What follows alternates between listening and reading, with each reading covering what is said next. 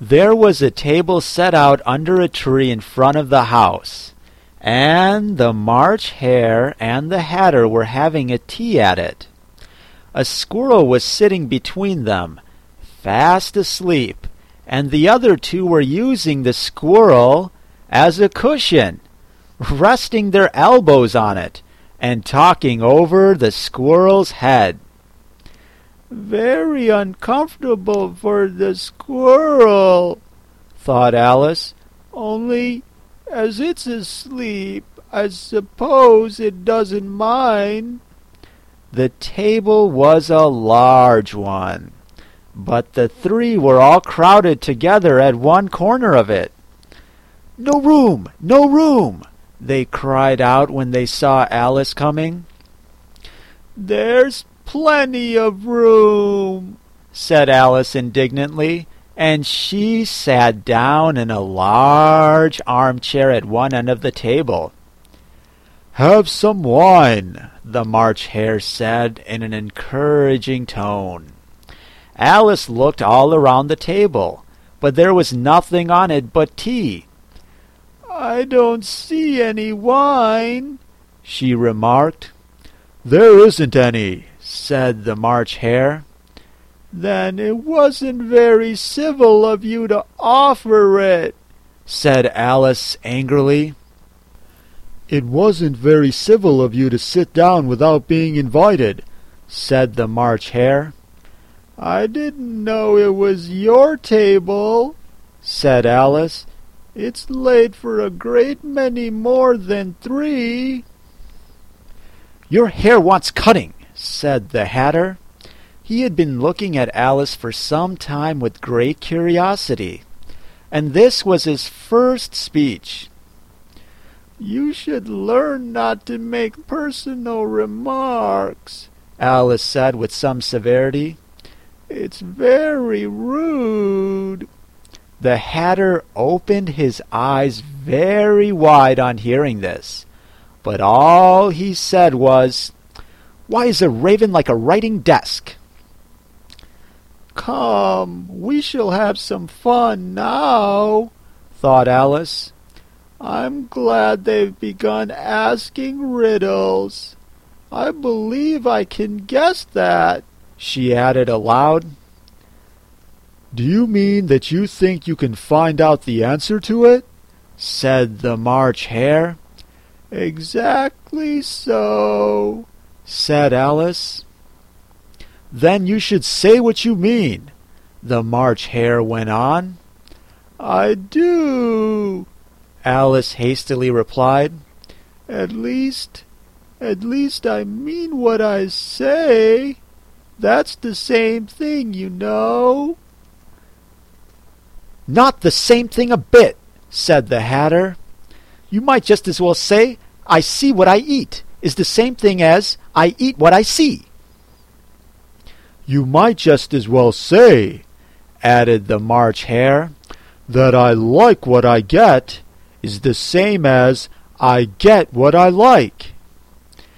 You might just as well say, added the squirrel, who seemed to be talking in his sleep, that I breathe when I sleep is the same as I sleep when I breathe. It is the same thing with you, said the Hatter. And here the conversation dropped, and the party sat silent for a minute, while Alice thought over all she could remember about ravens and writing desks, which wasn't much.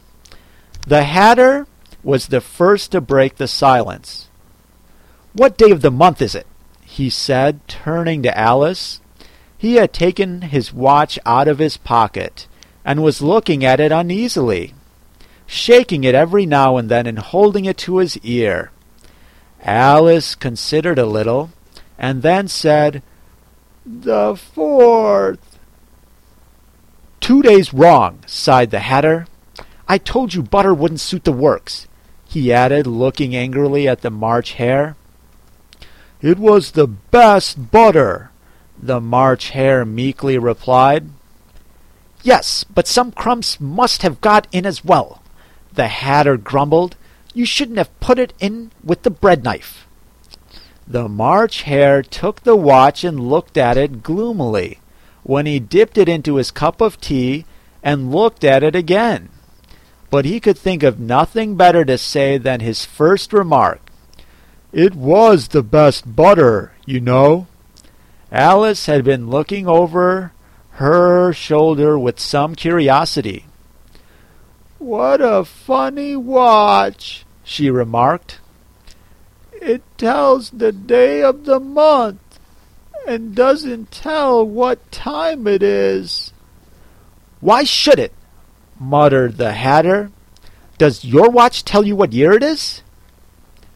Of course not, Alice replied very readily. But that's because it stays the same year for such a long time together which is just the case with mine, said the Hatter. Alice felt dreadfully puzzled. The Hatter's remark seemed to have no sort of meaning in it, and yet it could certainly be English. I don't quite understand you, she said as politely as she could. The squirrel is asleep again, said the Hatter, and he poured a little hot tea upon the squirrel's nose. The squirrel shook its head impatiently and said, without opening its eyes, Of course, of course, just what I was going to remark myself. Have you guessed the riddle yet? the Hatter said, turning to Alice again. No, I give up, Alice replied. What's the answer. I haven't the slightest idea, said the Hatter. Nor I, said the March Hare. Alice sighed wearily. I think you might do something better with the time, she said, than wasted in asking riddles that have no answers. If you knew time as well as I do, said the Hatter, you wouldn't talk about wasting it. It's him. I don't know what you mean, said Alice. Of course you don't, the Hatter said, tossing his head contemptuously. I dare say you never even spoke to time. Perhaps not, Alice cautiously replied but I know I have to beat time when I learn music. Ah, that accounts for it, said the Hatter. He won't stand beating. Now, if you only kept on good terms with him, he'd do almost anything you liked with the clock. For instance, suppose it were nine o'clock in the morning, just time to begin lessons. You'd only have to whisper a hint to time, and round goes the clock in a twinkling. Half past one, time for dinner. That would be grand, certainly, said Alice thoughtfully. But then I shouldn't be hungry for it, you know. Not at first, perhaps, said the Hatter, but you could keep it to half past one as long as you liked. Is that the way you manage? Alice asked. The Hatter shook his head mournfully. Not I, he replied. We quarreled last March, just before he went mad, you know. And here is where he pointed his teaspoon at the March Hare, and said, It was a great concert given by the Queen of Hearts, and I had to sing. Twinkle, twinkle, little bat, how I wonder what you're at. You know the song, perhaps? I've heard something like it, said Alice. It goes on, you know, the Hatter continued, in this way. Up above the world you fly, like a tea tray in the sky. Twinkle, twinkle. Here the squirrel shook itself and began singing in its sleep. Twinkle, twinkle, twinkle, twinkle. And went on so long that they had to pinch the squirrel to make it stop. Well, I hardly finished the first verse, said the Hatter when the queen jumped up and bawled out, He's murdering the time! Off with his head! How dreadfully savage! exclaimed Alice. And ever since that, the Hatter went on in a mournful tone, he won't do a thing I ask. It's always six o'clock now. A bright idea came into Alice's head. Is that the reason so many tea things are put out here? she asked. Yes, that's it, said the Hatter with a sigh. It's always tea time, and we've no time to wash the things between whiles. Then you keep moving round, I suppose, said Alice. Exactly so, said the Hatter, as the things get used up. But what happens when you come to the beginning again? Alice ventured to ask. Suppose we change the subject, the March Hare interrupted, yawning. I'm getting tired of this. I vote the young lady tells us a story. I'm afraid I don't know one, said Alice, rather alarmed at the proposal. Then the squirrel shall, they both cried. Wake up, squirrel! And they pinched the squirrel on both sides at once. The squirrel slowly opened his eyes. I wasn't asleep, he said in a hoarse, feeble voice. I heard every word you fellows were saying. Tell us a story, said the March Hare. Yes, please do, pleaded Alice. And be quick about it, added the Hatter, or you'll be asleep again before it's done. Once upon a time, there were three little sisters, the squirrel began in a great hurry. And their names were Elsie, Lacie, and Tilly, and they lived at the bottom of a well. What did they live on? said Alice, who was always taking a great interest in questions of eating and drinking. They lived on syrup, said the squirrel after thinking a minute or two. They couldn't have done that, you know, Alice gently remarked. They'd have been sick. So they were, said the squirrel. Very sick. Alice tried to fancy to herself what such an extraordinary way of living like that would be, but it puzzled her too much, and so she went on. But why do they live at the bottom of a well? Take some more tea, the March Hare said to Alice very earnestly. I've had nothing yet, Alice replied in an offended tone. So I can't take more. You mean you can't take less, said the Hatter. It's very easy to take more than nothing. Nobody asked your opinion, said Alice. Who's making personal remarks now? the Hatter asked triumphantly. Alice did not quite know what to say to this, so she helped herself to some tea and bread and butter, and then turned to the squirrel and repeated her question. Why did they live at the bottom of a well? The squirrel again took a minute or two to think about it, and then said, It was a syrup well. There's no such thing. Alice was beginning to say very angrily, but the Hatter and the March Hare went shh, and the squirrel sulkily remarked, If you can't be civil, you'd better finish the story for yourself. No, Please go on, Alice said very humbly. I won't interrupt again. I dare say there may be one. One indeed, said the squirrel indignantly. However, he consented to go on. And so these little sisters, they were learning to draw, you know. What did they draw? said Alice, quite forgetting her promise. Syrup, said the squirrel without considering it all this time.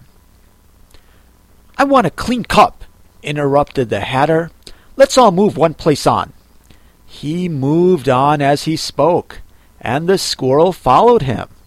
The March Hare moved into the squirrel's place, and Alice rather unwillingly took the place of the March Hare.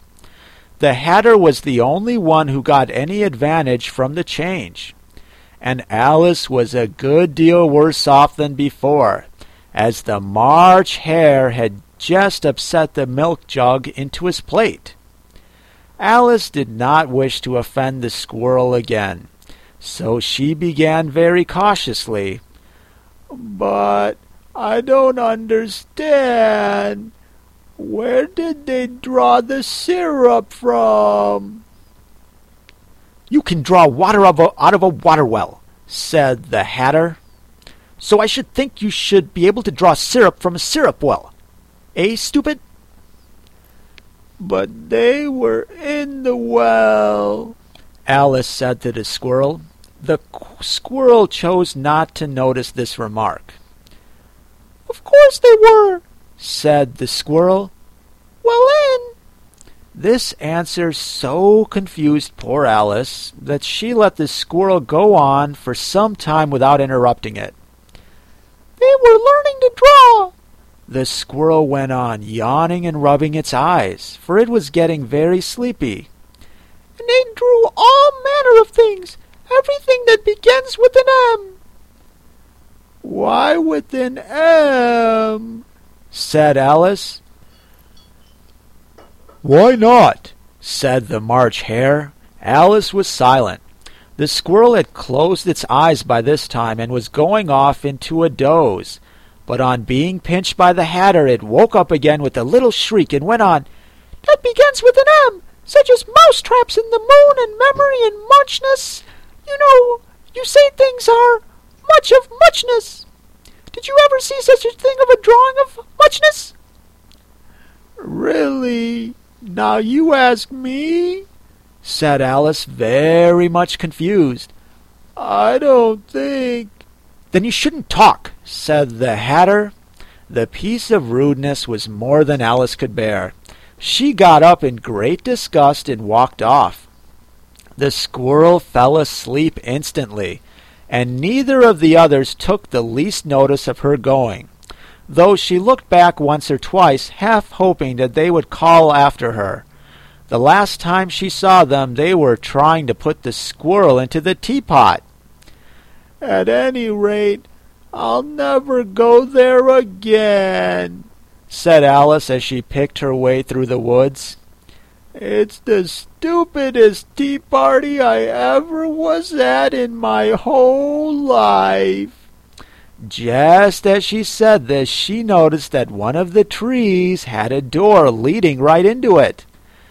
That's very curious, she thought. But everything's curious today. I think I may as well go in at once. And in she went. Once more she found herself in the long hall and close to the little glass table. Now I'll manage better this time, she said to herself, and began by taking the little golden key and unlocking the door that led into the garden. Then she went to work nibbling on the mushroom. She had kept a little piece of it in her pocket. She kept on nibbling until she was about a foot high. Then she walked down the little passage, and then she found herself at last in the beautiful garden, among the bright flower beds and the cool fountains.